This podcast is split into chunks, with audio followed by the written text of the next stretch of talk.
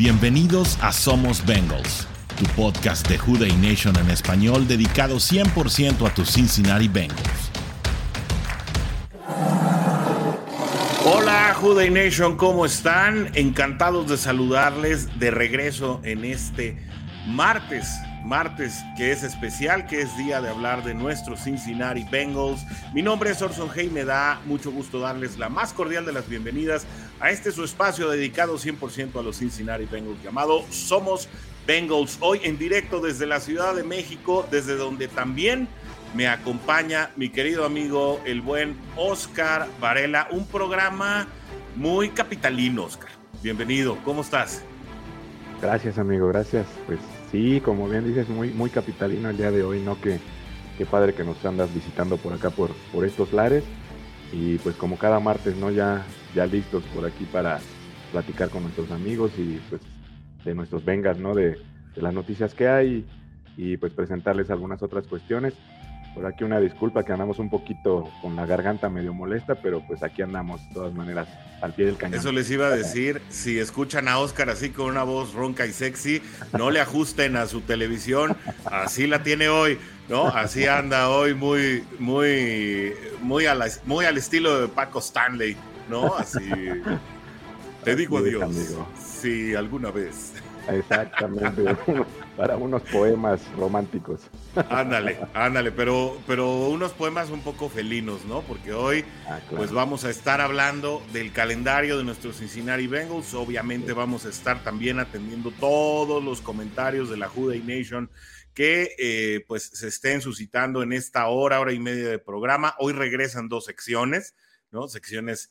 Eh, que bueno, pues la pretemporada o el off-season, porque todavía estamos en off-season, ni siquiera estamos en pretemporada aún, pues les favorece, ¿no? A las, a las secciones hay más chance de, de poder hacer eh, preguntas, de, de que la WhoDey Nation participe también con sus puntos de vista, y bueno, eso va a ser ya al final, de, o bueno, no al final, sino ya en la parte media eh, y más avanzada del programa. Si, si mientras tanto, Oscar, si me lo permites, quiero invitar a toda la WhoDey Nation que va a haber este, este, esta transmisión, ya sea de manera directa o en la repetición a través de las distintas redes. Pues primero que cuando estemos hablando de nuestros Cincinnati Bengals, usemos nuestro hashtag, el hashtag Somos Bengals, por medio del cual todo, toda la WhoDey Nation está en la misma conversación y estamos hablando de los temas más relevantes para nuestros Cincinnati Bengals, que en este video, ya sea que nos vean en YouTube, ya sea que nos vean en... en Facebook o incluso en Twitter, porque también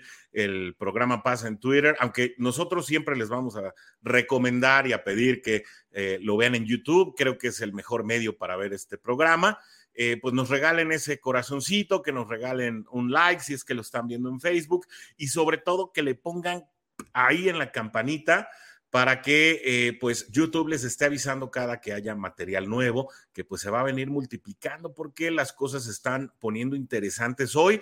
De hecho, Oscar, pues tú pudiste visualizar un mensaje eh, bastante peculiar, ¿no? Que yo creo que iba con, con una no dedicatoria especial a una persona en particular, pero sí a un rumor o a una situación que se ha venido suscitando y, y, y repitiendo a medida que, que avanza el off-season, ¿no?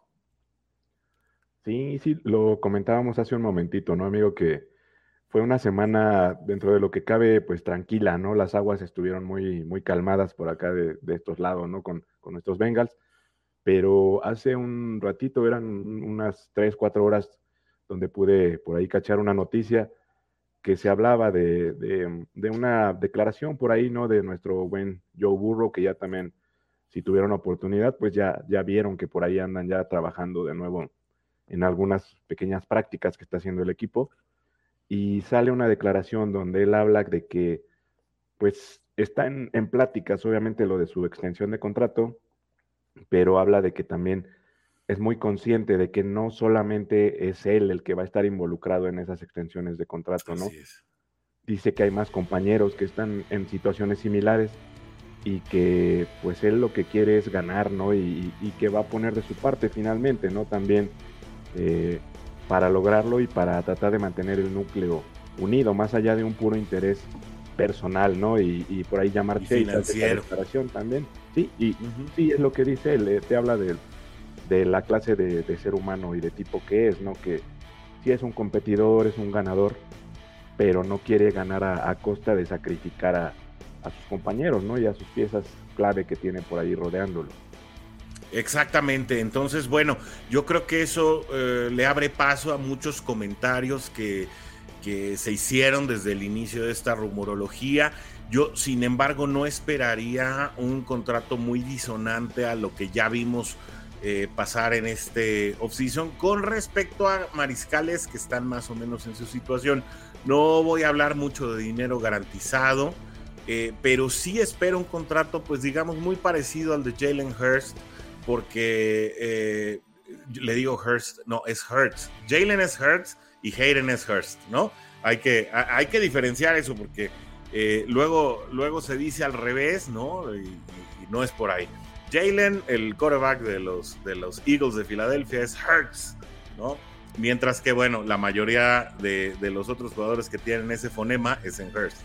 Así que, bueno, eh, dicho esto, yo no esperaría un contrato tampoco que estuviera por ahí en los treinta y cinco millones de dólares por año. Siempre hay que recordar que la remuneración es progresiva. Lo que sí podemos esperar es que tal vez el impacto en el salary cap de los primeros años no sea tan grande como el, el impacto que podría ser ya en los últimos años de un contrato, que yo calculo deberá ser por lo menos a cinco años. Para mí sería el contrato más pequeño En, en cuanto a extensión que, que estaríamos viendo para Joe Burrow.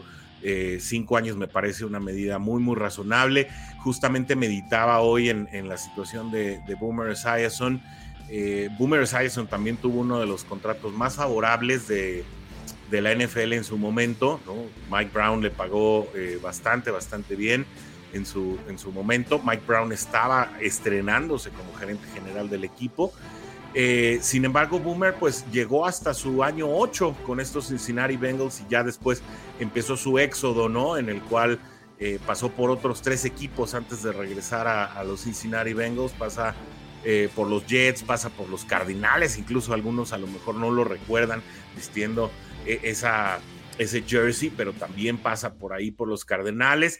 Tiene eh, una muy breve estancia antes de regresar a, a tus Cincinnati Bengals, donde ya finalmente se retira, eh, llegando a un acuerdo, pues ya prácticamente para cerrar su carrera. Así que eh, pensando pues en los años de, de Joe Burrow ya en Cincinnati, en los años que le quedan, pues tiene mucho sentido simplemente por eh, cuestión tradicional que estuviéramos esperando una reestructura en la cual eh, hubieran cinco años por lo menos involucrados Eh, para, para su permanencia con el equipo.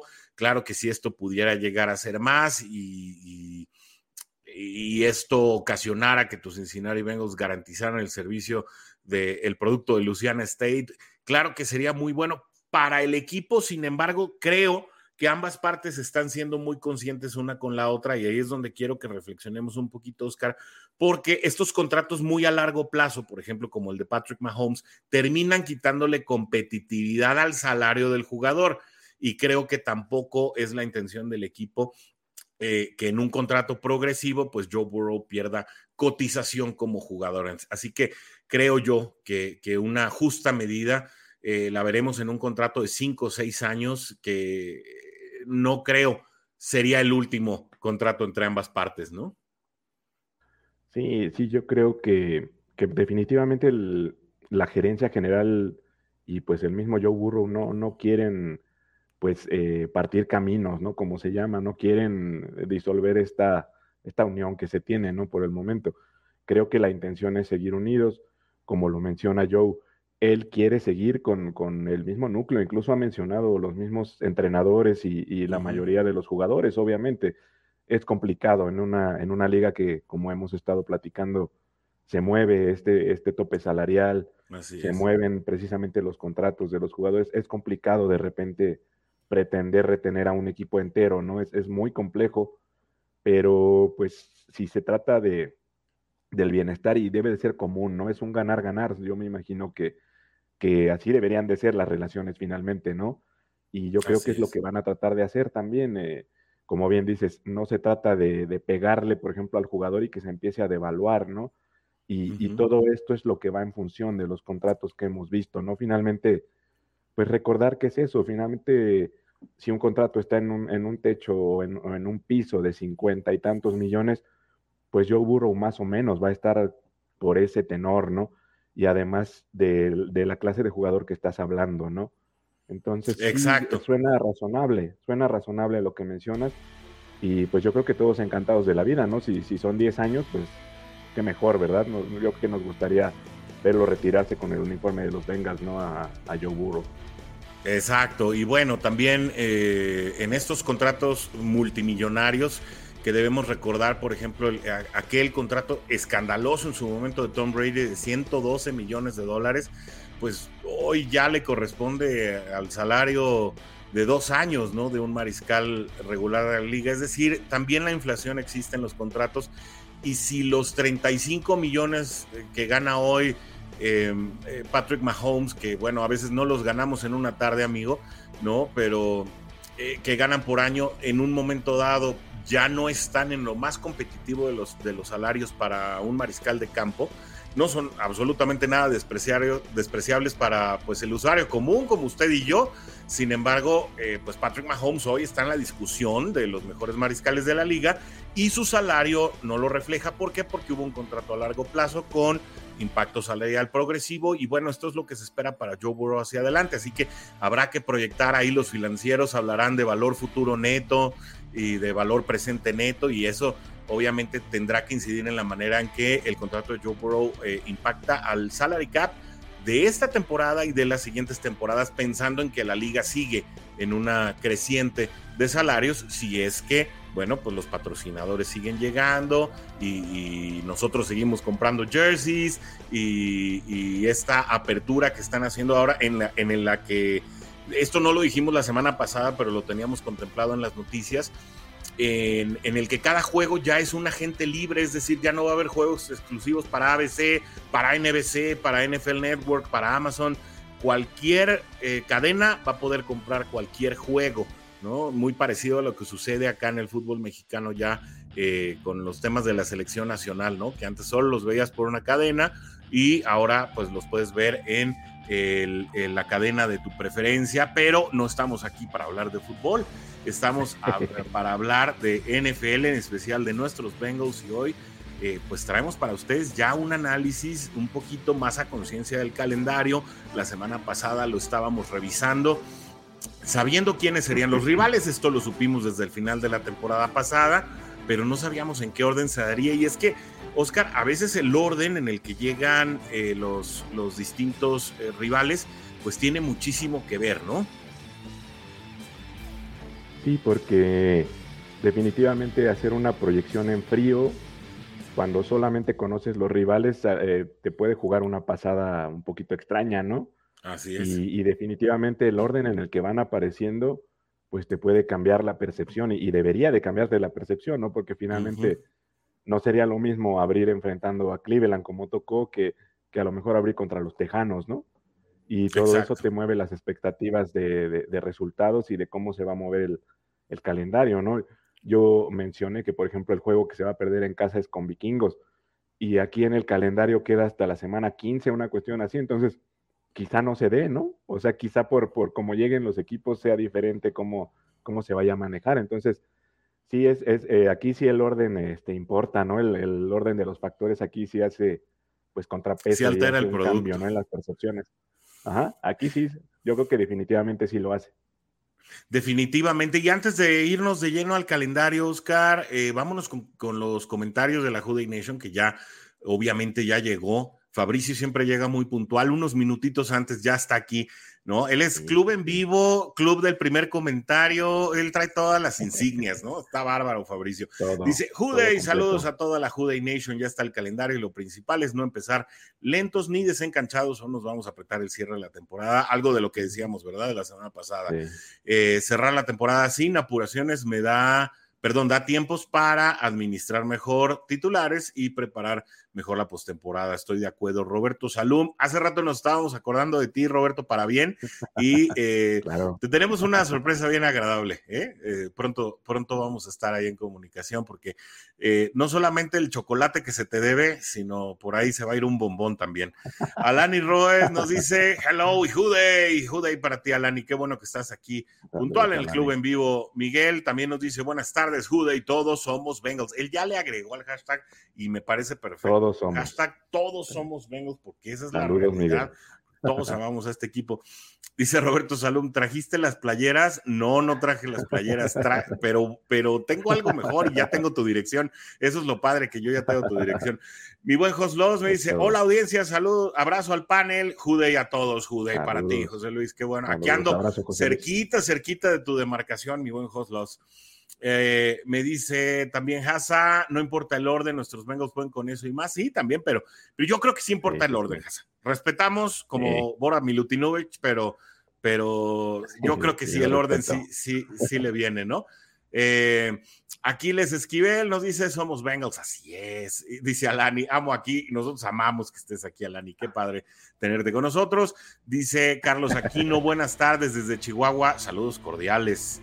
Eh, mi pregunta sería, cambió la defensa en nombres, pero ¿será igual de efectiva en la secundaria? ¿Sí cambiará mucho en cuestión de entendimiento? Yo creo que sí va a tener una curva de aprendizaje, Juan Carlos, porque pues al final es un juego en conjunto, eh, va a haber alguien nuevo llamando las jugadas, las jugadas las llamaba Von Bell, entonces mm. eh, pues va, va a ser eh, un proceso de ajuste, ¿no? Esta, eh, este perímetro en particular, ¿no? En el que esperemos también el aporte de los viejos lobos de mar, que en este caso van a ser Logan Wilson y Jermaine Pratt, desde la parte media de la defensiva, pues ayuden a solidificar pronto en la temporada. Alani nos dice, tenemos tiempo para cumplir el objetivo de ver a los Bengals en casita, sí, sí lo vamos a hacer. Eh, de hecho, le comentaba hace ratito a Oscar, pues el objetivo es estar por ahí en la semana dos o tres para poder ver a, a los Bengals como locales. Si hacemos caravana, pues hasta más padre, yo creo, ¿no? Eh, dice, como cuando estudias mercadotecnia, sabes de qué va todo esto y te pone melancólica saber que en algún momento los jugadores van a rotar, pues sí, sí. Eric puede Eli ser, Castañeda hoy ser. Llegó bien tempranito, saludos amigos, abrazo y WhoDey, WhoDey para ti, mi buen Eric. Y Rodrigo Jiménez López dice, saludos desde San Luis, todos los martes esperando el programa. Ay, se me había olvidado, lo leí pero no lo puse. Dice, saludos desde San Luis, todos los martes esperando saludos. El programa. Y nosotros Bienvenido, también, Rodrigo. Nos emociona mucho poder estar en contacto con toda la WhoDey Nation, platicar de lo que más nos apasiona, que son nuestros Cincinnati Bengals, y muy felices de hacerlo con ustedes. Pues tenemos aquí, Oscar, los primeros seis, ¿no? Los primeros seis. Empieza Bengals con una visita que, pues, es un poquito tramposa, ¿no? Porque nunca sabes qué va a pasar en un partido contra los Cleveland Browns. De ahí, dos partidos seguidos en casa. Eh, en esta temporada, Cincinnati va a tener dos partidos consecutivos en casa en dos ocasiones, y también va a tener dos partidos como visitante en dos ocasiones, ¿no? Eh, de manera consecutiva. De manera que parece que en el balance del calendario es un poco más noble este año, pues, como decíamos la semana pasada, hay más partidos como local que como visitante, y no hay rachas de tres partidos consecutivos ni en casa ni saliendo. Entonces pareciera ser que en este balance salimos positivos, sin embargo, pues se arranca eh, con esta complicada visita a Cleveland, cuando los dos equipos están ahí fríos, donde cualquier cosa puede pasar y donde los partidos se salen mucho del script, ¿no? Eh, después dos en casa, los que ya dijimos, después eh, se visita también de manera consecutiva a Titanes y a Cardenales de Arizona, y viene el cierre del primer tercio de la temporada contra los Halcones Marinos de Seattle en casa. Por cierto, los Halcones Marinos, el equipo que más va a viajar, eh, que más villas va a recorrer en dos mil veintitrés en toda la N F L. ¿Cómo ves este primer tercio de temporada? Se divide en, en tres tercios la temporada de manera muy correcta, porque después de la semana seis viene un descanso, ¿no?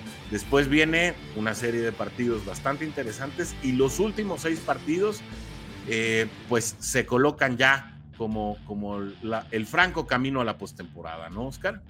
Vamos primero con los primeros seis. Sí, así es, amigo, como, como bien dices, mira, Eh, el dato por ahí lo colgamos hace, hace una semana que salió el calendario contra Browns. Desde el dos mil once es, era la única, uh-huh. la última ocasión más bien, perdóname, que se había eh, hecho la apertura de temporada en Cleveland. Desde esa época no tocaba inaugurar temporada contra los Browns. Ya un muy lejano dos mil once se, se saca la victoria en aquel entonces. Y coincido contigo enteramente, creo que es un juego pues que pinta complejo, ¿no? Eh, más que nada el hecho de, de ir a visitar a Cleveland, ¿no? Uh-huh. El, los equipos, como bien dices, vienen fríos, los equipos eh, van a salir con todo, y yo creo que pues Cleveland va a traer toda la intención de pegarle a Bengals eh, empezando la temporada, ¿no? Eh, revisábamos que nos mencionaba el coach que puede ser por ahí la primera prueba de fuego para el buen Orlando Brown, ¿no? Enfrentando uh-huh. a un Miles Garrett que sabemos de lo que es capaz. Eh, y a una línea defensiva reforzada, ¿no? Sí, una línea, sí, sí, sí. Eh, han hecho movimientos interesantes también los Browns uh-huh. eh, en esta pretemporada, uh-huh. que lamentablemente para el equipo de los Browns y para la afición de Cleveland, pues cada año creo que se hacen movimientos y Cleveland aparenta dar un paso adelante y de repente se topa con pared, ¿no? Y, y, y salen sí. situaciones pues raras, ¿no? De repente y la franquicia no, no termina de despegar. Eh, pues el año anterior, ¿no? La contratación de DeSean Watson y el nuevo millonario del barrio, ¿no? Y que movió todos los trastos. El Huicho Domínguez de la N F L. Exactamente. Y mira lo que pasó, ¿no? O sea, al final de cuentas, yo creo que no, no ha trascendido el equipo y, y pues es lamentable, ¿no? Que, que no pueda despegar una franquicia como los Browns tan, tan añeja. Y sí, creo que es que va a ser un, un partido, pues, tramposón, como bien dices tú, ¿no? Yo creo que No, no será nada fácil visitar ese estadio de los, de los perros, ¿no? La perrera allá en, en Cleveland. Uh-huh. Y creo que es un poquito de, de pronóstico reservado el juego, ¿no? Dependerá mucho de, como bien mencionaba alguno de nuestros amigos, de cómo arranque el equipo, ¿no? No arrancar fríos como les pasó contra Steelers, porque ahí se puede venir todo abajo en este partido.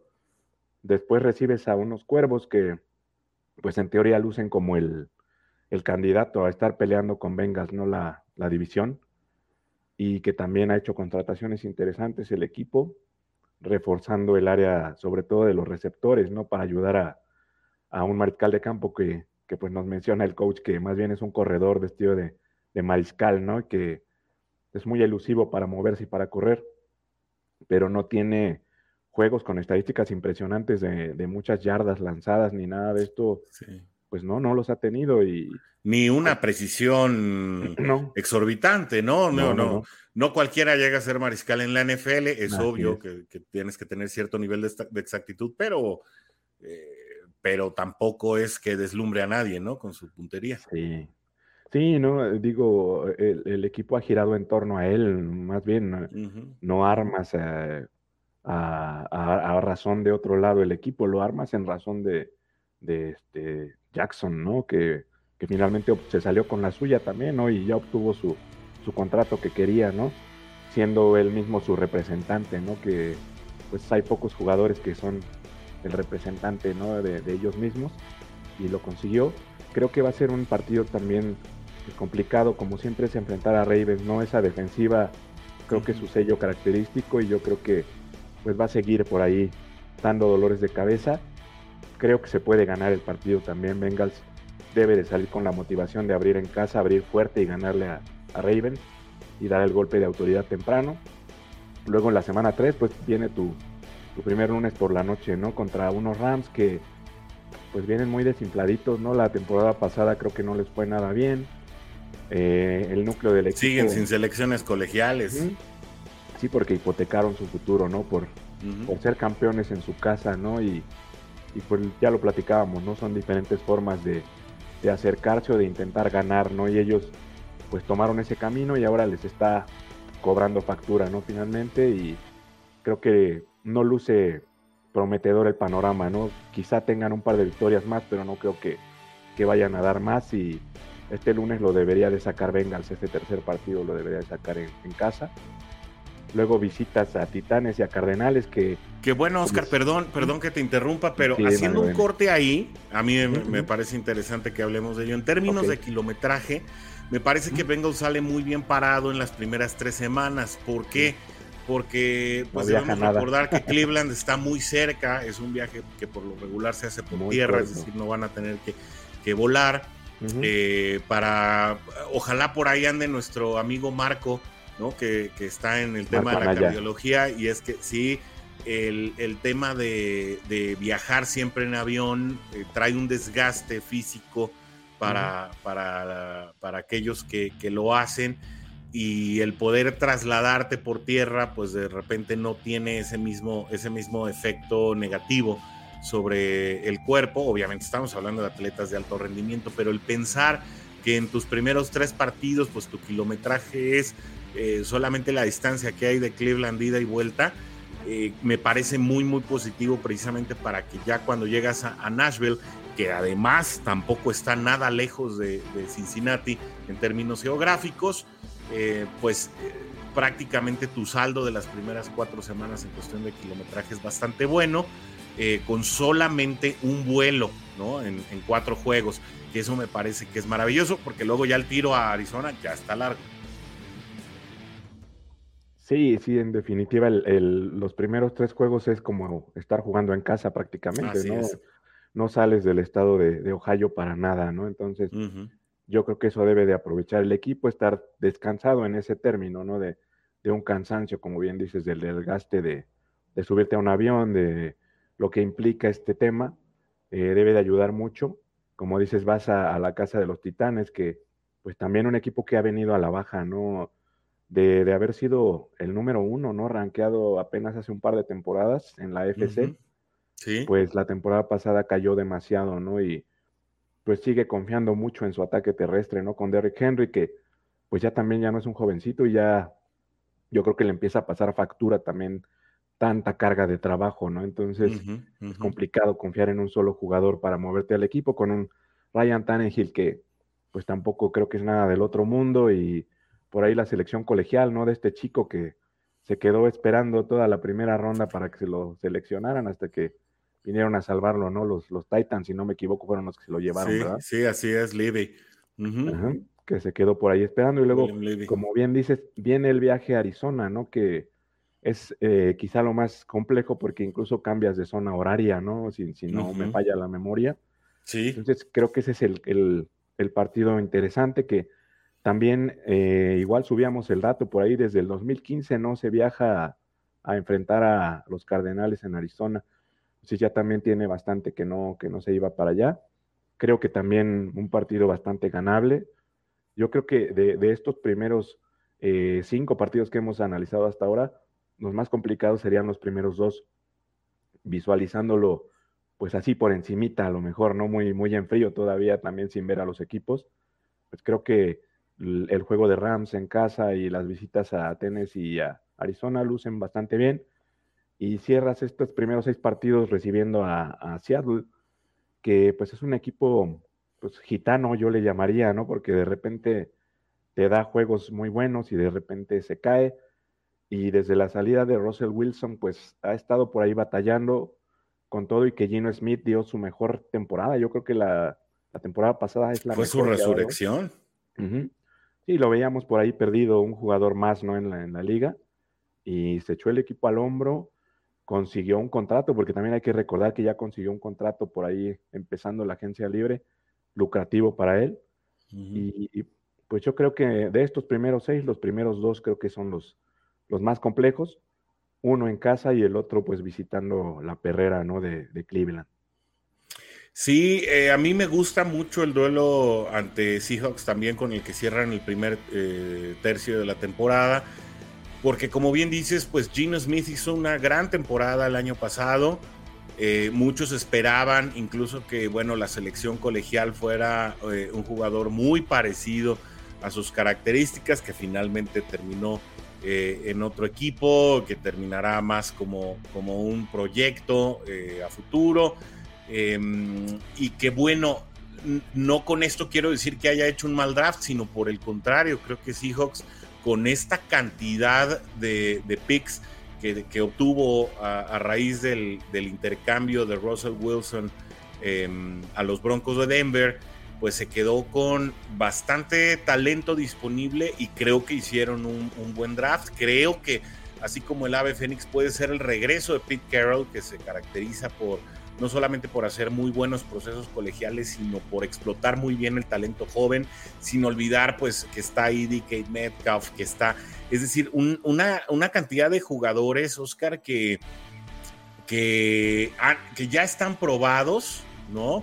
Algunos regresos también ahí en la parte defensiva, ¿no? Eh, de, regresos que se, que se querían para la, para la línea de backers de Bengals por parte de algunos sectores de la afición, que no iba a pasar por, por la dupla que, que existe ahí, eh, y, y que sin duda creo que puede ser el más canchero de los seis partidos, es decir, donde haya un poquito más de, eh, de, de maña, de colmillo, de diente, Para, para que el partido se lo quede, pues quien saque los mejores resultados y quien no va a ser específicamente un duelo de quarterback contra quarterback, porque eh, si lo mides bajo esa tesitura, pues Joe Burrow sale sin duda ganador, pero ya cuando miras eh, a las escuadras completas, pues hay duelos muy parejos prácticamente en todas las líneas, ¿no? Si, si acaso creo que la...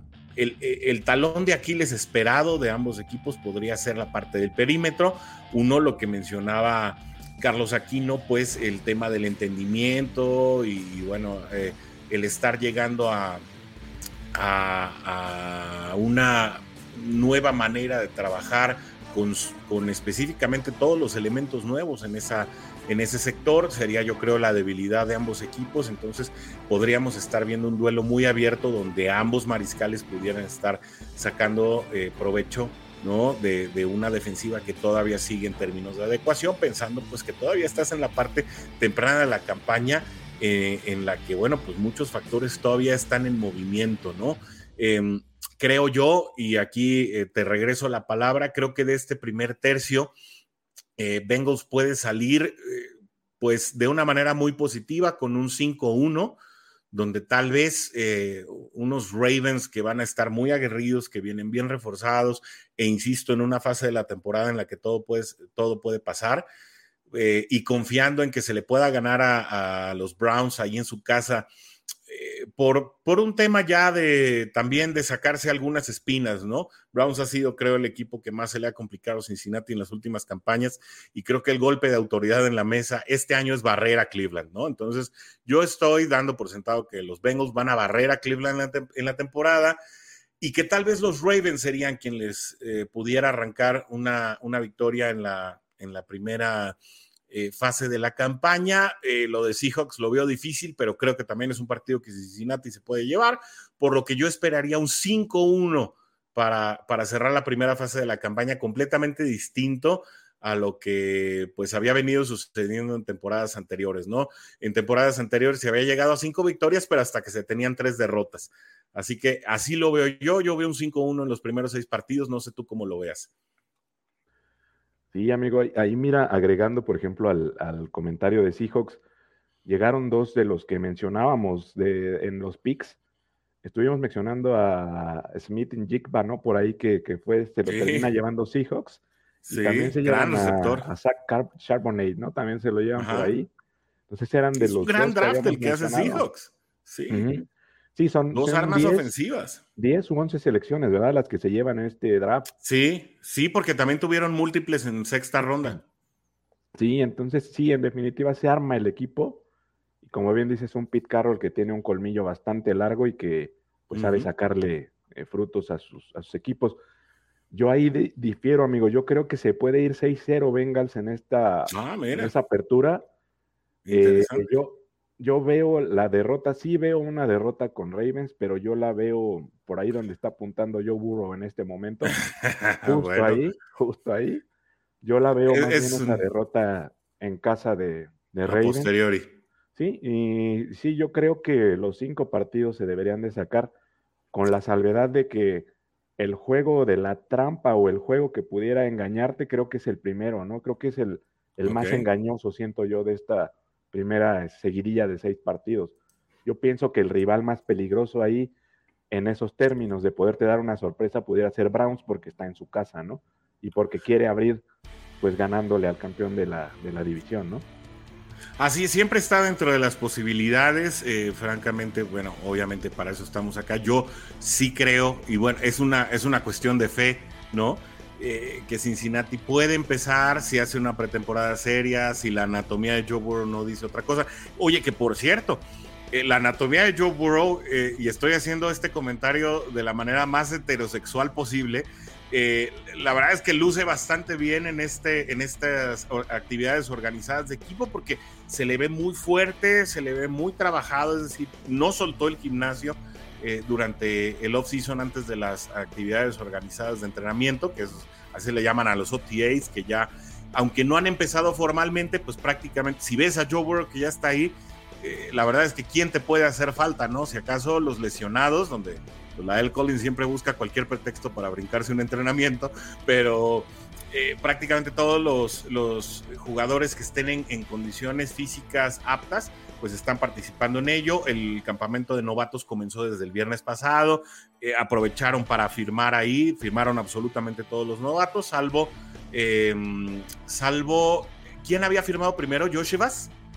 Eh, no, el habíamos dado... fue Charlie, amigo, fue Charlie, este... Fue Charlie, Charlie Jones. No, no, perdóname, Chase Brown, discúlpame. Chase Brown fue el primero, sí, él mi, mi firmó favorito, de manera anticipada, después vimos, ajá, después vimos eh, también ahí a, a, a la primera sí, selección colegiana, a, a Miles, Miles pero ya en el mismo a día. A Miles Murphy, perdón. A Miles Murphy, y eh, en el transcurso del día salió ya la foto de los seis novatos habiendo firmado, que eso también es importante. Sí, pero Joe Burrow luciendo muy bien físicamente. Así que sí, si esto se redondea, insisto, con una eh, con una buena pretemporada, sin sobresaltos, yo sí creo que Bengals puede estar ganando desde la semana uno, y, y con trampa y todo, y con, con, con frialdades y lo que tú gustes y mandes, creo que Cincinnati se lo puede llevar. Tenemos algunos comentarios de la WhoDey Nation antes de pasar al segundo bloque, mi querido Oscar.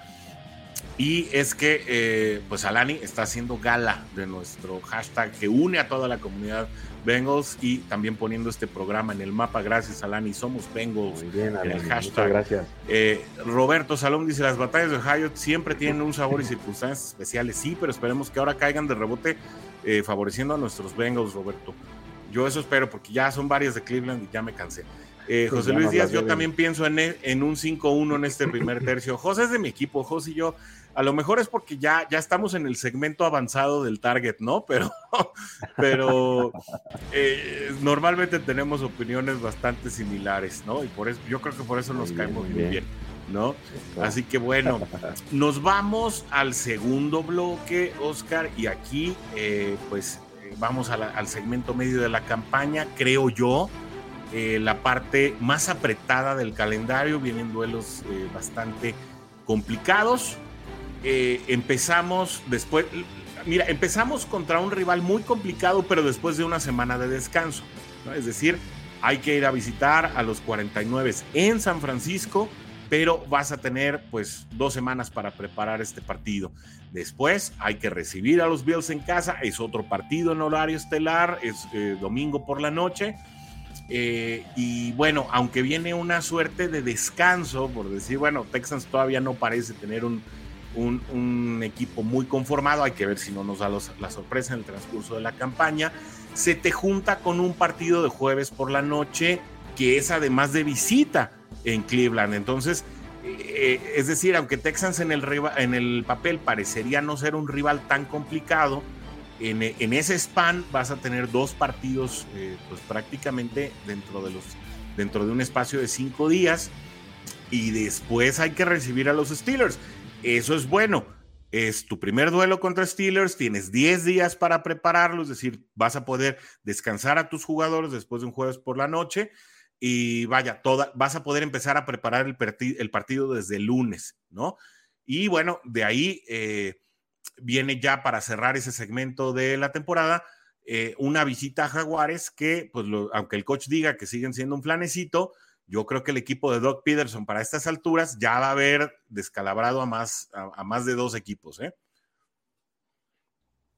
Sí, eh, como bien comentas, ¿no? El, el bye ahora nos llega muy temprano en la temporada, ¿no? Las temporadas sí. anteriores habían sido prácticamente justo a la mitad de la temporada.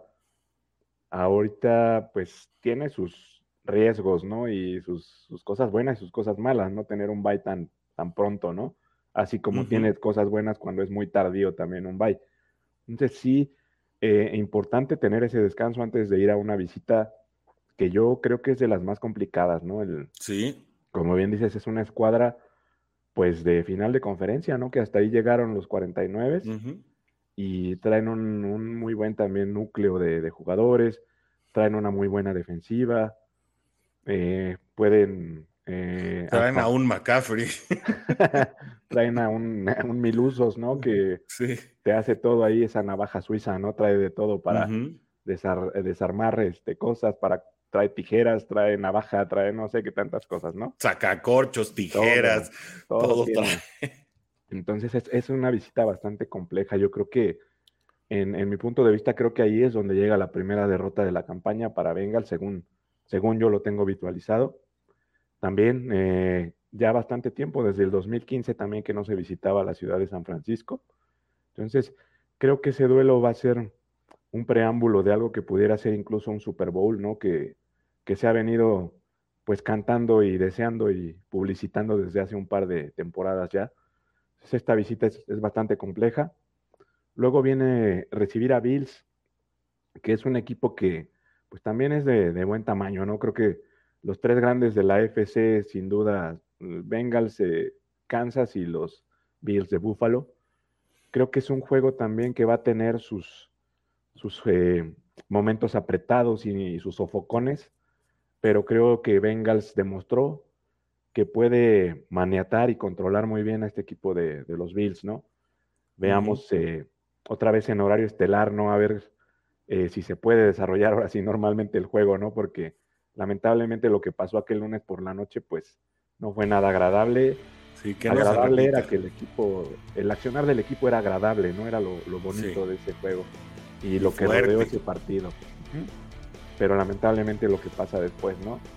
Eh, uh-huh. Después, como bien dices, vienen unos tejanos que, pues, están haciendo intentos, ¿no? Por reestructurar el equipo, por crecer, por avanzar, pero creo que todavía les falta quizá una temporada más, ¿no? Para dar otro pasito y ya ponerse más en contención. Creo que es un partido también estando en casa donde lo deberías de poder manejar sin problema. Este, este eh, doble juego en casa, ¿no? Que es Bills y después Texans, te puede ayudar mucho también. Luego viene otra visita que siempre es complicada, ¿no? El ir a, a Baltimore tiene siempre sus, sus detallitos, ¿no? Que últimamente se ha podido manejar lo mejor, pero sin duda los Ravens es un, un rival también muy complejo, sobre todo estando en casa, ¿no? Sin dejar de lado lo que hizo Bengals hace un par de temporadas, que pues los fue a vapulear en, en su casa y luego les dio el uno dos acá en, en Cincinnati, ¿no? También, mm. pero no es algo que suceda con mucha, eh, pues muy regularmente, ¿no? Entonces creo que ese partido también, yo ahí veo esa segunda derrota para los Bengals. Y luego viene el primer juego contra Steelers, que pues también sabemos de lo que se trata jugar contra este equipo, ¿no? Eh, Tomlin siempre va a buscar cómo incomodar a nuestro equipo con juego sucio, con marrullerías, a veces con buenos eh, jugadores, obviamente también. Pero es un juego pues sucio, ¿no? Que, que se ha ido limpiando un poco en las últimas épocas, pero si recordamos, nosotros sabemos lo que puede representar un juego contra Steelers, ¿no? El...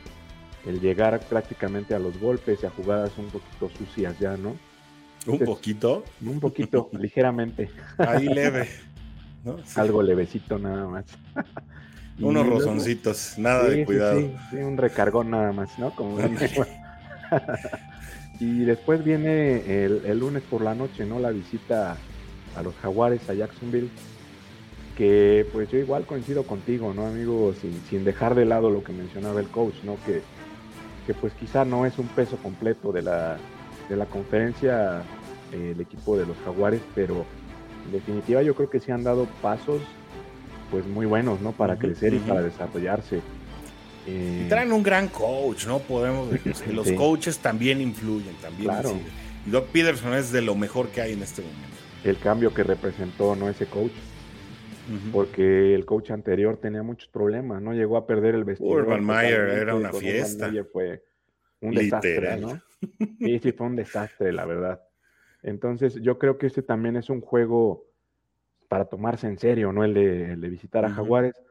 Eh, su quarterback, pues, Trevor Lawrence va a tratar de ganarle ya por fin a Joe Burrow, ¿no? Yo creo que esa es la piedrita que trae también en el zapato. Entonces, no creo que sea un juego también nada sencillo, pero lo debe de sacar Bengals. Creo que tiene más con qué el equipo, y si todo va marchando de forma normal, pues se eh, gana también ese partido. Y aquí ya el, lo que le llaman el playoff picture, ya lo que comienzas a ver cómo se están configurando los equipos que muy seguramente se, se colarán a las instancias de postemporada. Comienzas a ver a los partidos, a los equipos, perdón, que están en la pelea. Ya a estas alturas de la campaña, cuando los Bengals jueguen en lo que es el, en el papel su último partido de prime time de la temporada, y digo en el papel porque el juego contra Minnesota todavía está por determinarse si se va a jugar en sábado o domingo, y por ende pues también el horario, eh, y que bueno, pues tal vez eh, los partidos contra, contra Acereros o contra Jefes, incluso contra los mismos Browns, en caso de tener implicaciones de playoff o si llegan los equipos muy embalados, pudieran ser flexionados. No, no, no hay una palabra en particular en español, pero que les llaman, puede ser flexing, ¿no? Al, al tema de eh, entrar en un horario espera, estelar, perdón, tal vez de domingo por la noche. Entonces, bueno, en el papel para... Para este partido contra Jaguares juegan su cuarto y último partido en horario estelar. Sin embargo, esto no significa que en el último tercio de la campaña no pueda haber algo de ello. Vamos, Oscar, si te parece bien, con los comentarios de la WhoDey Nation, que pues, claro, claro como que siempre sí. Están muy activos para acá. Dice Roberto Salum, seis cero antes del bye, es de tu equipo. Mira, José es de mi equipo, Roberto es de tu equipo. Nietos, eh, Robert. Luego, ya que venga aquí a Ciudad de México al final de la temporada, ya vemos eh, quién, quién paga sí. quién paga los cafecitos, ¿no? Eh, quién paga bien, las Robert. Tartitas de zarzamora. Eh, Orlando dice, llegando tarde, pero ahorita lo regresamos para verlo desde el principio. Saludos, amigos, saludos, saludos para ti, Orlando. Orlando. Qué bueno que ya estás por acá. Eh, Haza dice, San Francisco sin Mariscal no lo veo tan complejo. Bueno, mm. se supone que Trey Lance ya va a estar de regreso, se supone que Brock Purdy podría estar ya sus, de regreso también. Los ocho quarterbacks van a regresar ya. Exacto, ahí va a estar Brandon Allen, que Brandon bueno, Allen ustedes saben que es un arma indomable, riesgo. ¿No? Exacto, pero sí, sí conoce bien eh, la ofensiva del equipo, así que sí. Bueno, ese sí. Factor, bueno, siempre, siempre va a ser algo. Eh, dice José Luis Díaz, otro cinco uno para el segundo tercio, es decir, para José Luis ya se cerraría eh, el, la parte media de la temporada con un diez dos para Cincinnati, que ya prácticamente sella tus aspiraciones para ser un equipo de postemporada, ¿no? Es decir, ya, ya vas a los últimos seis juegos con mucho en la bolsa, ¿no? Que igual coincidimos, eh, ¿no? Porque yo también, bueno, con, con el, el cálculo de nosotros también es un diez dos, nada más que las derrotas sí. Vienen en el segundo tercio, ¿no? Na, nada más, exacto, exacto, exacto. Para el segundo tercio de juegos, porque ya estaríamos hablando de la semana trece, obvio, ¿no? Por la, por la semana que se descansó, ¿no? Entonces sí, ya estaríamos diez dos en la semana trece. Y dice Roberto Salum, ya ponle un oxo a Peterson, ya le puse depa, eh, pero no te voy a decir dónde. No te creas, mi buen Roberto. A mí me gusta mucho Peterson, que además es con D, ¿eh? Roberto es, es, es Peterson con D. Doug Peterson. No, la Doug verdad Peterson. Es que a mí me ha gustado mucho la, la osadía que ha tenido en partidos de, eh, especialmente en Super Bowl. A mí, bueno, pues ese feel special es de él. Nomás hay que acordarnos que a Cincinnati no le salió el año pasado, ¿eh? Y que igualito, ¿no? Ese Philly Special fue bajo la tutela de Doug Peterson, pero bueno, sí. Mi corazón está más con los Bengals, con Zach Taylor y con Joe Burrow, de eso no hay nada que claro, preocuparse, claro, eso no hay duda. Roberto, sí, de eso definitivamente no hay duda, y con eso pues nos vamos al último, no, al tercer bloque, porque hoy tenemos cuatro bloques, eh, en el cual vamos a estar viendo ya de manera vertiginosa los últimos seis últimos partidos, hablamos cinco, ligeramente de ellos. Perdón, ya son, sí, exactamente, ya sí, son cinco, cinco tienes toda la razón, porque son dieciocho en total. Una disculpa ahí eh, no, por la edición, porque sí, nos fuimos con la, nos fuimos con la finta de los, de los dieciocho de los juegos dieciocho. En dieciocho semanas, pero no, pues, si hay una descanso, pues no se puede. Sí, sí, sí. Eh, dos juegos consecutivos en casa, uno contra Indianápolis, que pues en este momento es eh, todavía un enigma, es un equipo que ha venido ascendiendo, es un equipo que no hace un mal draft, es un equipo que tiene más o menos eh, una agencia libre decente, sin embargo que no tiene un dueño muy consistente y que va a estar estrenando head coach.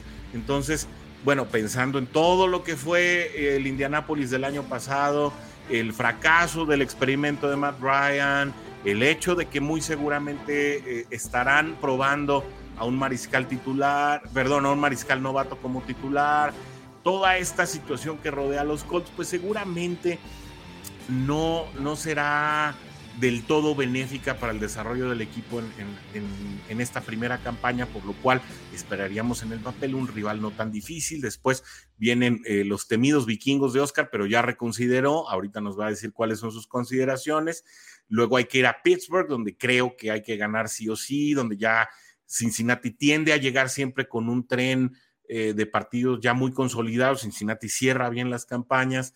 Eh, después hay que volver a ir de visita a Kansas City, donde hay que pues más o menos refrendar, y después contra Browns, creo yo, eh, también pues una, una parte complicada donde hay ambivalencia en cuanto a los rivales, ¿no? Yo tampoco creo que Vikings vaya a ser un rival demasiado complicado para Cincinnati, no un partido fácil, pero no, no un partido excesivamente difícil, pero creo que estos últimos tres partidos podrían significar, y aquí, aquí lo que me apura, Oscar, eh, más allá de los rivales, es la situación de la salud, porque si recordamos la temporada pasada, la mayor parte de las lesiones de, de línea ofensiva llegan precisamente en los últimos partidos, y se va a enfrentar a tres rivales pues, que tienen líneas defensivas en el papel, y hasta ahora de esas que se le suelen complicar a Cincinnati y que se van a complicar más si empiezan a faltar jugadores.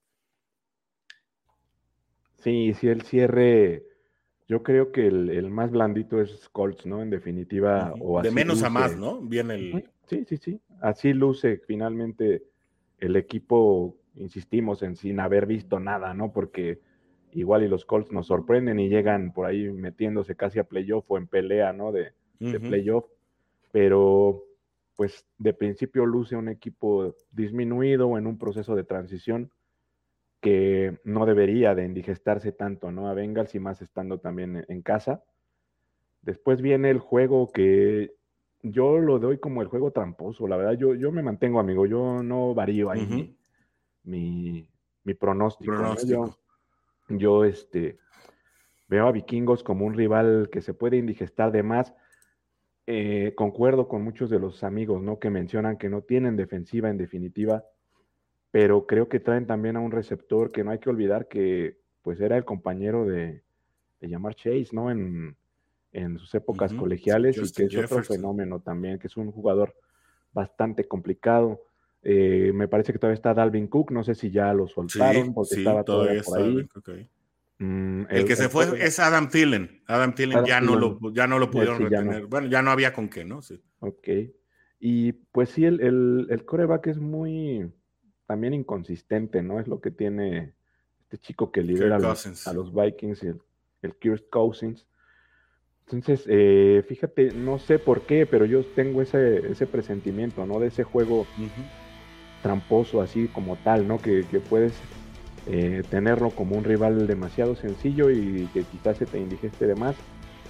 Yo en casa, es, en casa sí, incluso en casa, en casa no sé, no sé por qué tengo esa, ¿Qué, esa qué? sensación. Esa es una corazonada, ya, yo ya lo siento más como corazonada porque hasta sí. la lógica te está traicionando, amigo. Sí, sí, sí, o sea, no sé, pero finalmente me está brincando ese juego ahí, no sé por qué, pero uh-huh. ese es el que yo estoy dando como... como derrota en casa, el único que, que nos sacaría un juego en casa, los, los Vikings. Luego se va a Pittsburgh, en también un dato que por ahí dimos, amigo, no se iba a Pittsburgh en, en un partido de sábado desde mil novecientos setenta y cinco. Uf, imagínate de qué época estamos hablando, ¿no? Eh, entonces, de por sí eh, eh, hubo un, un span de tiempo en el que Bengals nunca fue demasiado... pues relevante para la liga y no se le daban uh-huh. partidos en, en sábado, ¿no? Entonces uh-huh. hubo un, un span de unos veinte, veinticinco años en que Bengals nunca jugó en sábado, ¿no? Y, salvo playoffs. Salvo playoffs, pero sí en temporada uh-huh. regular no se daba. Uh-huh. Y si lo vemos son, son estas épocas ya de Navidad prácticamente, ¿no? Y, sí. y recuerdo mucho eso, ¿no? Que Bengals nunca jugaba prácticamente en, en los sí. juegos de sábado, ¿no? Entonces este partido creo que también... pues como bien dices, hay que ver cómo llegan los equipos y en qué situación llega, sobre todo Steelers, ¿no? Porque Bengals creo que va a llegar bastante, pues dentro de lo que esperamos, ¿no? Con serias aspiraciones, bien embalado, liderando la división. Y pues Steelers depende de dónde esté, ¿no? Porque sabemos que es ese gato que siempre cae de pie, ¿no? Y eh, es, es complicado, es de esos eh, rivales demasiado duros de roer, ¿no? Como bien dicen, estén en Pero donde para estén. Un gato, un tigre. Sí, claro. Donde un tigre deja huella, felinos, un gato no. no. Sí, sí, sí. Ay, de felinos a felinos, amigo. Claro que Eso, sí. pues. Indudable. Entonces yo creo que se saca también ese juego, pero Bien. también con alguna dificultad, ¿no? Tampoco estamos hablando de que vaya, vaya a ganar Bengals por un punto, yo creo, ¿no? De último segundo, pero creo que también va a costar trabajo. Y después se cierra visitando a Chiefs, que pues es otra vez, ¿no? La rivalidad de moda uh, ahorita contra Patrick Mahomes, sus muchachos, eh, contra Travis Kelce, contra el, el, el gobernador de, de ahí de la ciudad de Cincinnati, ¿no? El mayor de Cincinnati. Sí.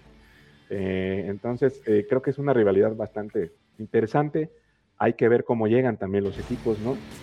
En una de esos ya están calificados sin, sin mayor sin problema apuros. Y llegan muy tranquilos, quizá peleándose a lo mejor el primer sembrado, que sería lo que pudiera determinar que fuera un juego más eh, pues con más implicaciones, ¿no? Que, que fuera de vida o muerte quizás. Pero yo veo otra vez la derrota, ¿no? Yo, esa es la última derrota que veo en el calendario, de acuerdo a lo que habíamos presupuestado el, el, el programa anterior. Y me mantengo con el trece cuatro, ¿no? Al final se le gana otra vez a Browns. Por fin se le logra ganar en barrida a los Browns esta temporada. Y pues cierra sin, sin demasiados sofocones nuestros Bengals un trece cuatro, peleando ya sea por el primero o segundo sembrado otra vez ahí en la... en la A F C. Y un dato también, amigo, hay que recordarle a los, a los compañeros y a los amigos también, eh, en esta temporada, si no me equivoco, hay flex también de juegos incluso de lunes por la noche. Me parece que creo que después de la semana doce se anunció que me parece que ya también hay flex en lunes por la noche. Pueden sacar, porque antes ya el calendario era definido, los lunes por la noche no cambiaban, ¿no? Eh, por, por temas ya de logística, parece que pues la liga y las cadenas resuelven esa situación y pudiera ser que algún partido, no sé, que, que estaba planeado para Monday Night, no se jugara en esa fecha, se adelantara y por ende, eh, pues eh, los equipos involucrados en el cambio tuvieran un día más de descanso para llevar a cabo el partido, pero esto a partir de la semana doce, no, no, no durante toda la temporada, y creo que eso también vale la pena recordarlo. Y sí, eh, creo yo también que el partido más complicado de este bloque, así como tú lo dices, es el partido de la visita a Kansas City, donde espero que na- no haya más polémica por tema de Burrowhead, espero que no sea un, un tema que se reviva. Sin embargo, algo me dice que sí va a pasar así. Yo también me quedo con un trece cuatro, y antes de, de ya irnos al, al último bloque, Oscar, eh, ya sé que ya nos diste tu pronóstico de trece cuatro, pero a mí me gustaría, y voy a empezar predicando con el ejemplo, que nos dieras el, eh, tu, tu pronóstico para cómo va a quedar Cincinnati en la división. Voy a empezar yo para que veas que, que, no, que no suelto la bomba así de primeras. Yo creo que Cincinnati se va en la división con un cuatro dos. Yo creo, al igual que tú, que puede barrer a Cleveland. Yo creo que va a barrer a, a Pittsburgh, aunque siempre son duelos muy complicados, pero creo que esta temporada no se le gana a Ravens ni en casa ni de visita. Creo que Ravens nos saca los dos partidos. Eh, creo que el otro partido que se puede perder es contra Chiefs, ¿no?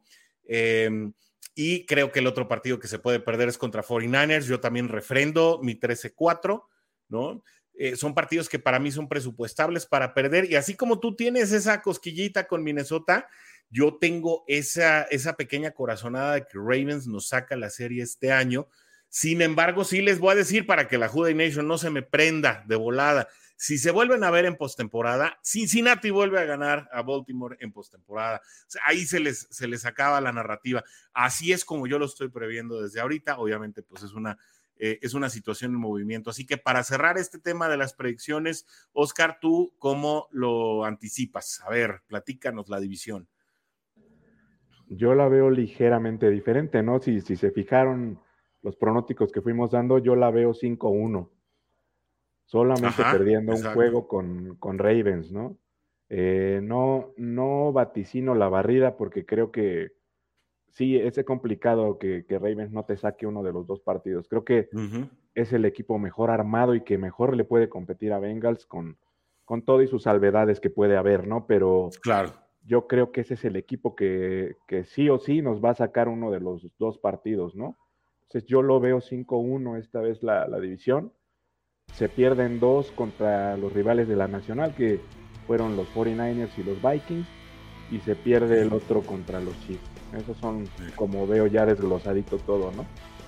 Díganos, WhoDey Nation, en sus comentarios cómo esperan ustedes también el resultado final de la temporada y el resultado de la división, pronósticos. Sí, Nomás favor, estamos amigos. jugando, no vamos a regalar nada. Pues, también también eh, ahorita no hay presupuesto para más. más regalos. Nomás tenemos el que le debemos a Roberto Salum. Eh, y es cortesía de Warrior, además. Así que bueno, saludos a Warrior hasta allá, hasta Dallas, Texas. Rodrigo Guerrero. Eh, que estamos planeando una manera de que pueda volver a estos contenidos, sin embargo ahorita las ocupaciones no se lo permiten. Comentarios de la WhoDey Nation nos dicen, eh, dice Roberto Salum, dice, es cotorreo, la verdad, si es bueno Peterson. Bueno, pues ahí está, ya sé, yo, yo sé que sabes, hombre, pues Roberto es experto, porque además eh, ya vieron a Roberto, que además le mueve a todos los deportes, eh, del día que haya juego de béis, de fútbol, saca sí. el jersey, saca, no, no, Roberto, la verdad, mi admiración y respeto para el buen Roberto Salum.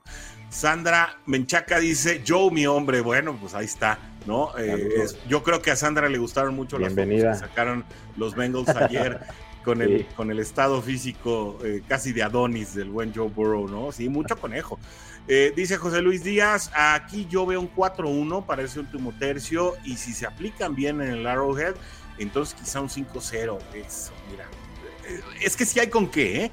O sea, yo creo que José Luis tiene un punto. Sí hay con qué ganar todos esos partidos, como lo dijo el coach, eh, Cincinnati está para ganar absolutamente todos. También, según Sports Illustrated, Cincinnati está, eh, digamos que en condición favorable para ganar por lo menos quince de los diecisiete partidos, es decir, va a salir como favorito en quince de los diecisiete partidos. Sí. Es una condición que no le fascina a Cincinnati, ¿no? Eh, siempre el tema de, de no salir como favorito les favorece, favorito. Pero bueno, vamos a ver, hay muchas historias en, en desarrollo y creo que esta puede ser una de ellas. Sí. Roberto, con... Roberto decía que un veinte cero, ¿no? Tal cual. Un, imagínate qué cosa sería, ¿no? Emular pero, los logros. Pero qué de, complicado de puede Shula. ser, ¿no? Porque imagínate llegar invicto y que ya la última jornada no te represente nada, ¿no? Entonces, sí. pues muchos lo hacen, ¿no? O sea, llegan invictos y descansan a medio equipo, ¿no? Para no lesionarse. Sí. Entonces, y mejor, ¿eh? Sí, claro. Yo, yo prefiero sí, yo tener al equipo completo Rams, en postemporada, ¿no? Claro. Sí, yo prefiero perder un partido con los Rams que ya no me representa nada, pero llegar completo, sí. ¿no? A la, a la postemporada. Exacto. Así es. Nacho López Muñoz desde mi querida Guadalajara dice, Jude, ya reportándome desde la Perla de Occidente, no le teman a los Vikings, estimo y presiento que no podrán contra mis Bengals, yo soy de ese equipo, veo más complicados a otros. Adrián Macedo ya se hizo presente, dice, hey, no se vale, en su post decía que iniciaban a las ocho, ya me lo perdí. Mira, esta, esta situación, Adrián, eh, le pega a Google, le pega a muchos sistemas que todavía no actualizaron el tema de que México no se insertó al, a lo que le llaman en Estados Unidos el Daylight Saving, y gracias a, a, bueno, a una decisión presidencial, todavía tenemos algunos sistemas, en este caso Facebook, que no ha enlazado la actualización del horario, no depende de nosotros. Para que diga siete en Facebook tendríamos que empezar a las seis, y bueno, pues ya sabemos que nuestro horario es a las siete, no te confíes de Facebook, mejor cámbiale a YouTube, y ahí YouTube sí te avisa con la campanita. Roberto Salum nos dice, invicto veinte cero, ahí está, oh, ahí está, bueno, ahí, ahí sí, se vale, ¿no? Se vale. Sí, está sí. bien. Eh, d- dice José Luis, ya lo había comentado en otro post, yo... Te ve, yo te bien veo un cinco uno en la división, volvemos yo a ganar. Yo también veo, ¿no? Sí. Nomás dinos, José Luis, si es contra Baltimore, si piensas igual. Yo, yo sí creo que a Cincinnati se le pueden digestar Baltimore las dos ocasiones de esta temporada. Pues a lo mejor cambio de opinión más adelante, pero en este momento así lo veo. Adrián Macedo dice, en la división tres tres y en la temporada once seis. Mira, es un poco más, digamos, eh, no pesimista, es un poco más realista, digamos, ¿no? Está, está listo pasar. Para todo, Adrián Macedo. Sí, sí, puede, y puede pasar. pasar y está bien, no todos tenemos pasar. nuestra opinión y nuestra visualización. Definitivamente. Fabricio nos dice, ¿cuáles se identifican como partidos muy físicos donde podríamos tener lesionados? Por supuesto, Cuervos y Acereros.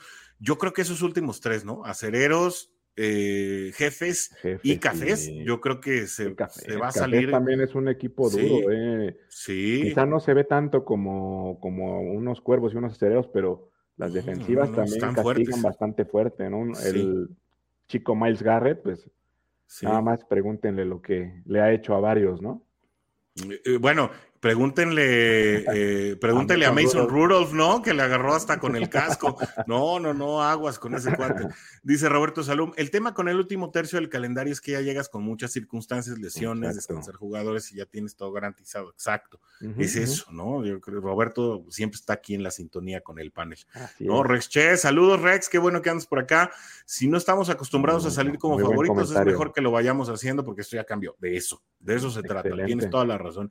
Y José Luis Díaz dice, sí, desgraciadamente esa derrota será contra Orracas, así la ve él, ¿no?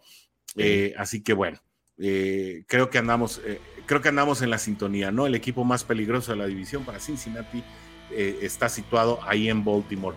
Eh, ahora sí nos vamos de lleno al último bloque de este programa y regresa una sección que a usted le gusta mucho, una sección que creo que mi buen amigo Nacho va a estar eh, disfrutando mucho. Nacho López, que nos dice que es fan desde hace muchos años, José Luis también es fan desde hace muchos años, regresa el WhoDey y regresa con un jugador que cumplió años recientemente, que bueno, es muy bien recordado por la afición mexicana, y estamos hablando de Max Montoya, número sesenta y cinco, liniero ofensivo de tus Cincinnati Bengals en la época de los ochentas. Mi buen Oscar, el piso es todo tuyo. Platícanos todo lo que tienes del gran Max Montoya. Muchas gracias, amigo. Muchas gracias, como siempre. Y pues para los que son más nuevos, que nunca habían visto a lo mejor esta sección, contarles un poquito de lo que se trata. Lo que tratamos de hacer es rescatar literalmente cada número de los jerseys que, que tiene Bengals, del, del uno al noventa y nueve en este caso, y vamos haciendo recuento, ¿no? De, del número uno, quién ha usado ese número, los, los jugadores a, a lo largo de toda la historia, y destacamos generalmente a un jugador. Hay veces, en una ocasión desca, descatamos, rescatamos perdóname, a tres, porque son jugadores que tuvieron mucho impacto, ¿no? En uh-huh. este caso vamos a, a destacar a nuestro buen Max Montoya, que es el número sesenta y cinco. En, en videos anteriores pueden encontrar a los jugadores de los que ya hemos hablado para que se echen ahí un clavado, ¿no? con, con la historia de nuestros Bengals. Y pues esperemos que les, que les guste la sección a los que no la han visto y que pues les traiga muy buenos recuerdos, ¿no? a, a los compañeros que vieron jugar a varios de estos jugadores. En este caso, como bien dice ese amigo, pues nuestro homenajeado se llama Max Montoya junior, que yo creo que es un dato que no teníamos, pero así se llama Max Montoya junior, el número sesenta y cinco de nuestros Bengals. Eh, fue seleccionado por allá del año de mil novecientos setenta y nueve, amigo, en una séptima ronda. Un año muy bonito, el setenta y nueve. Eh, sí, sí, sí, me imagino que sí. sí, sí, sí. Eh, fíjate, una, una séptima ronda, y qué redituable salió esta séptima ronda, ¿no? Que en una época de los drafts que eran eternos, ¿no? Que eran más rondas, creo que había doce rondas, catorce rondas, una cuestión así. Uh-huh. Pero el buen Max Montoya, de raíces mexicanas, que como estamos viendo aquí, junto a Anthony Muñoz, que creo que es el, sin duda, el más destacado de los linieros que hemos tenido. Y qué curioso, ellos mismos lo mencionan en alguna entrevista, qué curioso que dos tipos grandotes y con raíces mexicanas hayan terminado jugando juntos en una línea que era Montoya, Muñoz con la M, y su coach era McNally. Entonces la M tenía mucho que ver en esta, en esta línea. Y pues hablando de él, justamente nace un doce de mayo del año del cincuenta y seis, en un lugar que se llama Montebello, en California. Igual que, que Antonio Muñoz, los dos eran de, esa, de esas latitudes, ¿no? Californianas. Y un dato curioso es de los seis jugadores, de los seis únicos, que estuvieron en ambos Super Bowls con nuestros Bengals. Uh-huh. Solamente él, Anthony Muñoz también, que está por aquí, Chris Collinsworth jugó los dos Super Bowls también. Eddie Edwards, por ahí un defensivo también bastante bueno. Nuestro pateador Jim Bridge. Uh-huh. Y el otro que jugó es un quarterback reserva que estuvo mucho tiempo que se llama Tork Schoenert. Uy, sí. Que siempre estuvo atrás ahí de, de Kenny sí. Anderson, y después me parece que todavía con el Boomer un tiempo. Sí, entonces, sí, sí estuvo atrás de Boomer. Siempre estuvo por ahí atrás, pero ellos son los únicos seis que llegaron. Eh, fíjate que él estudia la preparatoria en un lugar que se llama La Puente High School, así se llama la, la preparatoria donde asistió el buen Max Montoya. Y curiosamente de repente jugaba básquetbol en la posición de centro, pero él dice que no era, no era muy bueno, ¿no? Entonces lo dejó no por era lo suyo. Deporte. Sí, de, definitivamente decidió que no era lo suyo, pero lo que sí era lo suyo era el lanzamiento de bala, amigo. Él estaba en el equipo de lanzamiento de bala y de hecho sigue con el récord de esa preparatoria. Hasta mm. hoy no se ha podido romper ese récord de lanzamiento de bala, que son cincuenta y cinco pies, por ahí de dieciséis y medio metros, una cuestión así. Entonces, fíjate, wow. Ese dato es, es chistoso, ¿no? Y lo que le, se encuentra uno rascándole ahí a la historia de, de nuestros Bengals, ¿no? Eh, fíjate que muy joven se le detecta un soplo en el corazón y no le, no le dejan participar en el fútbol americano porque tenía un soplo en el corazón, algo muy raro para un joven de dieciséis, diecisiete años. Entonces él, él muy bromista dice que, que pues más bien era una arritmia, pero cuando se le acercaban las enfermeras guapas a tomarle la presión era cuando se le, se le hacía esa arritmia y por eso era su soplo al corazón, ¿no? Tomándolo con un poco de humor. Ahí se le subía, ¿no?, la bilirrubina, ¿no? Exactamente, sí. Se le disparaban ahí los latidos, ¿no? Pues fíjate que después tiene que emigrar a otra, a otra preparatoria que se llama Mount San Antonio College, que es en donde ya sí empieza a participar ahí como, como jugador de, de fútbol americano. Se va ganando un lugar en el equipo. Recuerda mucho a un coach que tenía que se llama Ralph Craig, que dice que era un coach bastante parecido a McNally. Dice que era un coach muy cerebral, muy duro para trabajar, muy, eh, pues muy metido en la disciplina, ¿no? Entonces dice que él le enseñó bastante de, de lo que sabe. Menciona que era un talento muy en crudo, como se le dice, ¿no? Literalmente a los jugadores que son muy nuevos, ¿no? Y que no tienen mucha técnica. Entonces él dice que lo empezó a pulir. Después de tener eh, buenos años en, en esta eh, siguiente preparatoria, se va a la Universidad de U C L A o de U C L A, ¿no? Como a veces se le conoce uh-huh. a los a, a los, los troyanos, a los Bruins. No, son los Bruins. Ah, amigo. Sí, a U C L A. A ver. Ah, ok, ok, sí, adelante. Y no, no a U S C, ya ves sí. que la otra es los Troyanos del Sur de California. Sí, tienes toda la razón. Y es y la de él es California en Los Ángeles, ¿no? Así se llama. Sí, la Universidad de California U C L A. En Los Ángeles, tiene toda la razón. Exacto, sí. amigo. Ahí es para donde se va el buen Max Montoya, empieza a destacar y llegan por ahí a un tazón colegial eh, el equipo. Tiene, termina dentro de los veinte primeros de la nación, un equipo modesto pero que logra hacer todo esto. Y por ahí ya tenía la visoría de, de un coach de línea que se llama Frank Gantz, que después termina llegando a Bengals y se convierte en coach de equipos especiales. Él es el que por ahí les da el pitazo en ese entonces a, a los dueños y les dice, oye, hay un chico por ahí de raíces mexicanas que, que sabe cómo moverle a esto, ¿no? Entonces, de hecho, llega como tackle a la liga y después lo mueven a, a guardia. Y definitivamente tiene años impresionantes con Bengals. En la liga juega quince años. Juega dieciséis años, discúlpame, en la liga. Una carrera muy longeva. Con Bengals juega once años este hombre y también es de los que yo creo que, si somos estrictos, creo que también merecería por ahí tener un boletito a Canton a lo mejor. Yo creo que debería de por lo estar menos en el Ring of Honor, ¿no? Por lo menos. Sí. Yo creo que no tardará en llegar al, al Ring of Honor porque sí es un, un gran jugador. Después de ahí se va a jugar con los Raiders a Los Ángeles en ese entonces. Y uh-huh. también menciona una, una broma chusca, ¿no? Que dice que, pues definitivamente le dieron un aumento de salario, pero como su familia vivía en Los Ángeles, pues tenía que pagar más boletos para invitar a la familia. Entonces era como una compensación que tuvo que hacer ahí, ¿no? El, no le ganó. No, no le terminó ganando, ¿no? ¿Y qué más, amigo? ¿Qué más te platicamos de él? Pues que llegó a Tazón de los Profesionales en dos ocasiones, uh-huh. ¿no? Creo que importante, llega... Llega en mil novecientos ochenta y ocho y mil novecientos noventa, si no mal recuerdo. Uh-huh. Eh, pues de los, de los pocos Bengals que, que se le veían en estas instancias, eh, bajo estas circunstancias, ¿no? Cuando este partido todavía se jugaba allá en Hawái y todo. Eh, a mí me gustaba mucho porque eh, la, la americana salía con un uniforme blanco o rojo, dependiendo ajá, si era local ajá. o visitante. La nacional salía ya de fuera azul. de azul o de blanco, dependiendo, pero todos los jugadores conservaban el casco de su uh-huh. equipo, ¿no? Muy pintoresco el, el tazón de los profesionales bajo esas circunstancias. Sí, así es, amigo.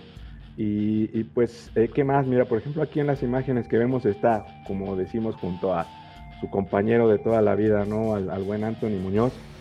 Uh-huh. Eh, que fíjate que hay un dato bien chistoso, amigo. No sé si han podido ver los compañeros de la WhoDey Nation y tú mismo, amigo. No sé si han podido ver alguna vez la mano izquierda de Anthony Muñoz. Mm, creo que no. Ok, les cuento. Su dedo meñique está totalmente dislocado. O sea, su, su dedo está chueco totalmente, la, el, el dedo meñique de Anthony Muñoz de la mano izquierda. Pues Max Montoya comparte una lesión similar en ese mismo dedo y esa misma mano, tal cual. Ese es un dato bien curioso también, sí. ¿no? Que, que pues no, no lo ves tan, tan común, ¿no?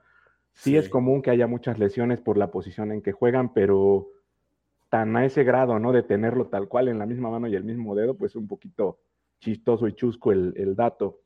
Eh, les iba a comentar ya por último de sus hijos. Aquí los podemos ver en, en la pantalla. Eh, son, de hecho, son eh, gemelos. Su hija Allison y su hijo Matthew.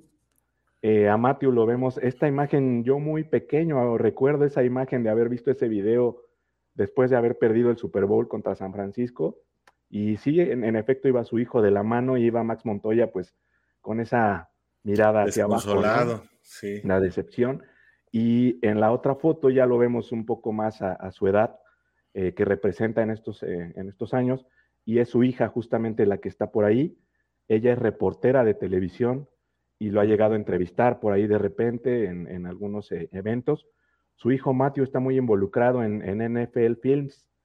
Tiene por ahí la serie de Hard Knocks, me parece que estaba por ahí en uno de la, mm. del crew. De, ah, mira qué serie, interesante. Que es muy buena también.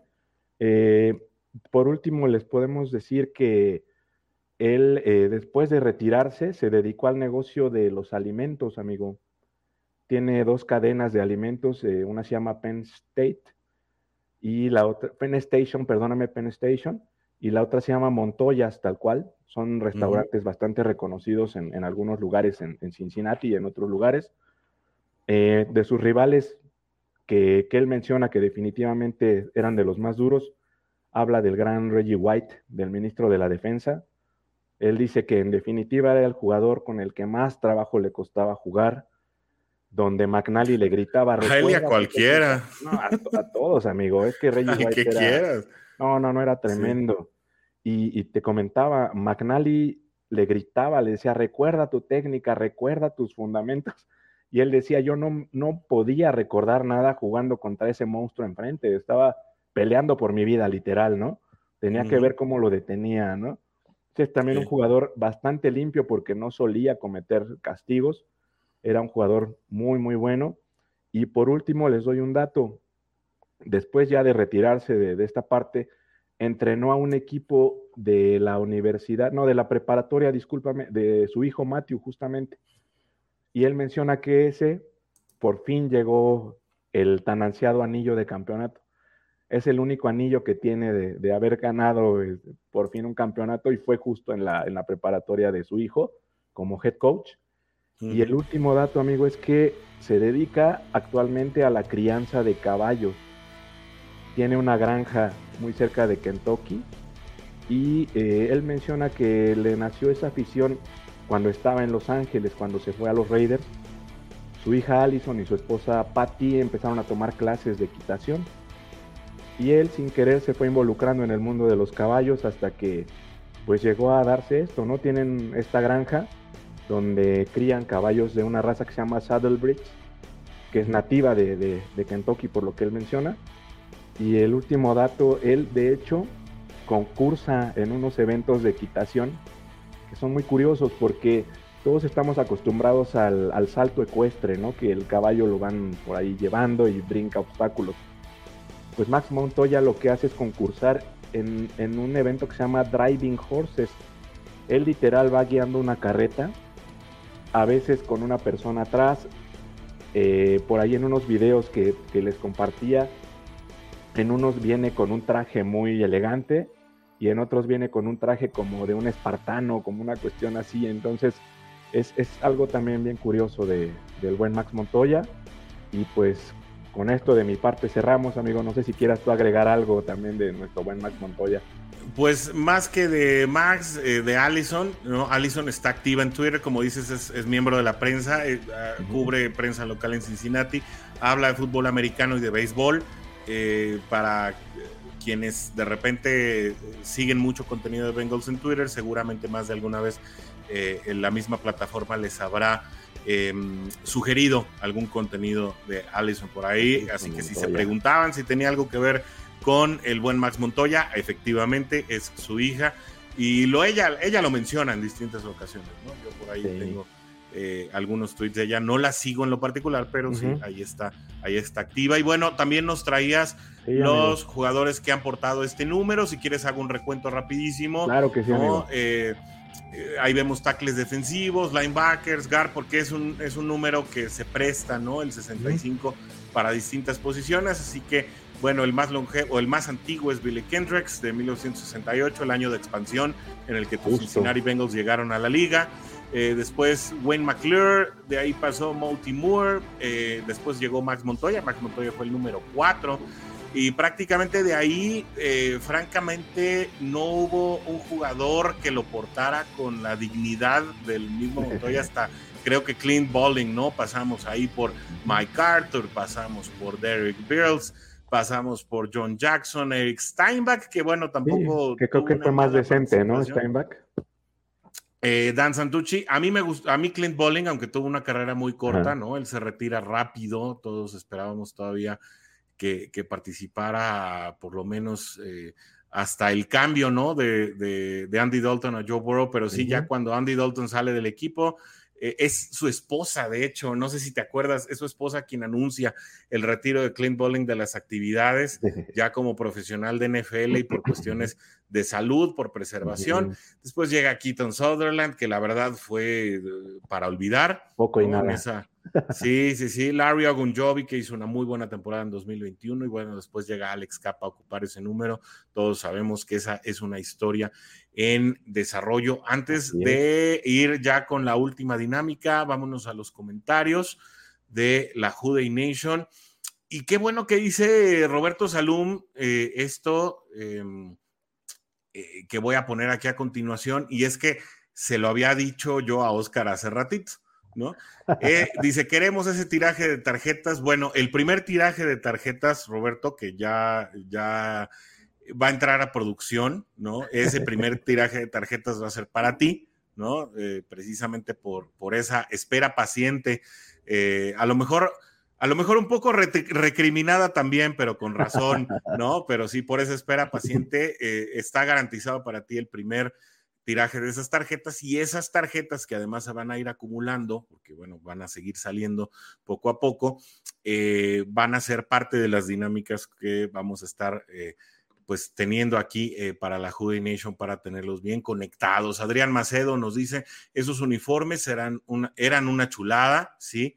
Además, Roberto, va a ser bien fácil porque Oscar está aquí en Ciudad de México, Oscar va a estar encargado de esa línea de producción, entonces va a ser mucho más fácil que las puedas... Eh, recuperar, ¿no?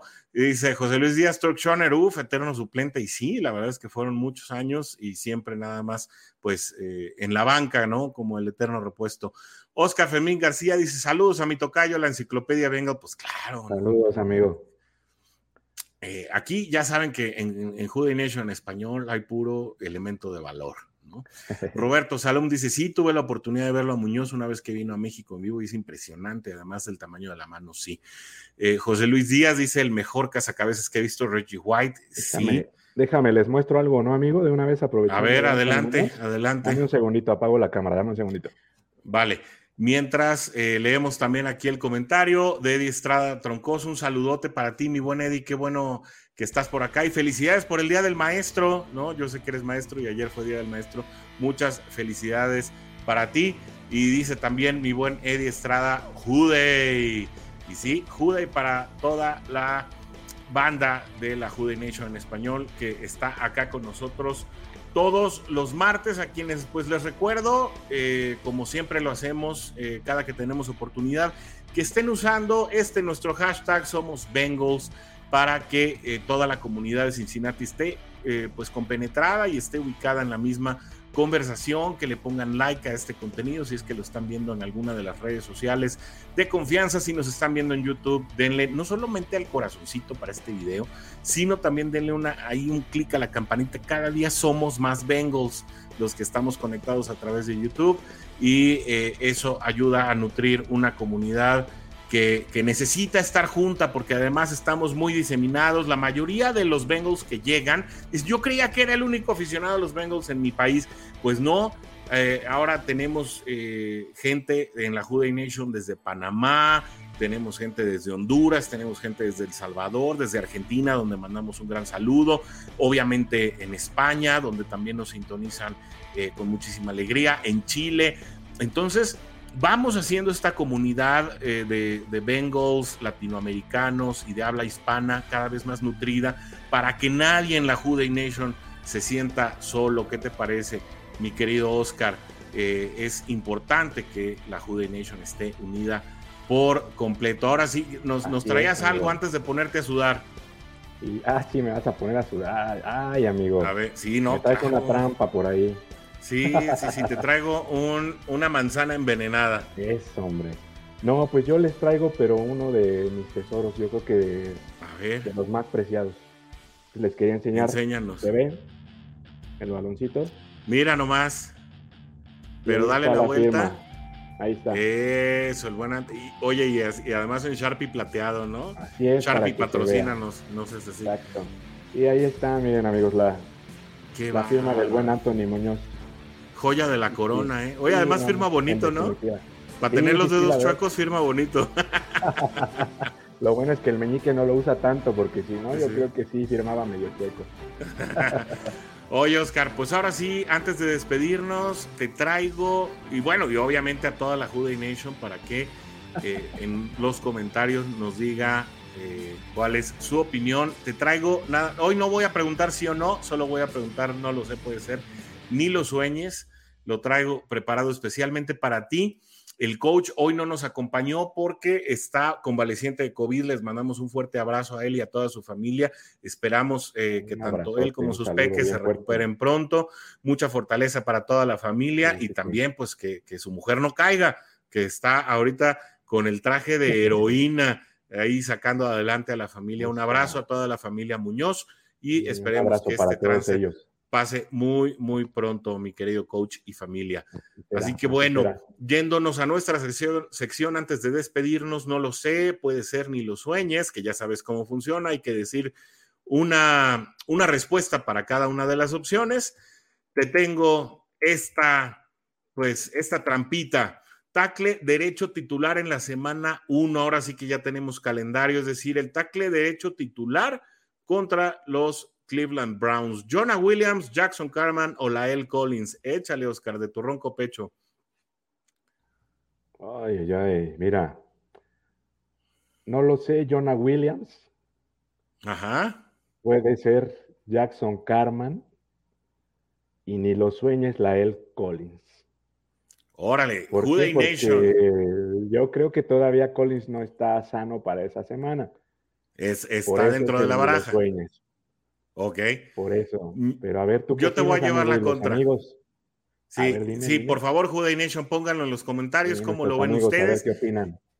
Yo creo que el titular va a ser Jonah Williams, por lo tanto, le voy a dar el, el, el puede ser. El no lo sé es Jackson Carman, porque siento que es el que está más des, desfavorecido en esta competencia. A pesar de que tenemos a un Lael Collins lesionado. Y bueno, sí, Lael Collins yo también lo descarto por el tema de lesión, ¿no? Así que ni lo sueñes, Lael, Lael Collins.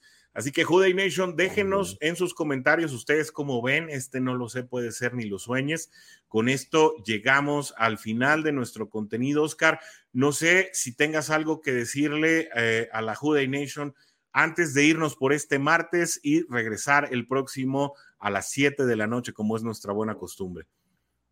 Sí, amigo, no, pues nada, recordarle a Adrián Macedo que no se vaya con la finta, que es a las siete, el sí. horario es a las siete. Entonces, siempre, por favor, inamovible. Ahí, recuerden eso, amigos, que siempre es a las siete, no, salvo que hubiera alguna circunstancia, se, se avisaría, ¿no?, en su momento. Uh-huh. Eh, pues nada, amigo, nada más eh, despedirnos. Muchas gracias eh, a ti primero por siempre el espacio aquí para estar compartiendo con, con nosotros y con toda la WhoDey Nation. Eh, muchas gracias obviamente a todos nuestros compañeros, nuestros amigos, ¿no?, que sabemos que nos siguen martes a martes. Algunos no siempre pueden llegar a verlo en vivo, como dices, pero sí está la repetición. Muchas gracias a todos por, por estarse suscribiendo a los canales, por estar siguiéndonos, por estar enriqueciendo también esta, eh, este bonito proyecto, ¿no?, este maravilloso proyecto. Y pues seguimos, seguimos en sintonía, seguimos en contacto. Muchas gracias, bonita noche para todos, un fuerte abrazo y pues esperemos que les haya gustado mucho el programa y que, que pues nos sigan viendo y recuerden seguir buscando el contenido, ¿no?, porque sigue saliendo toda la semana, hay contenido. Pueden ver los programas anteriores, pueden escuchar los podcasts.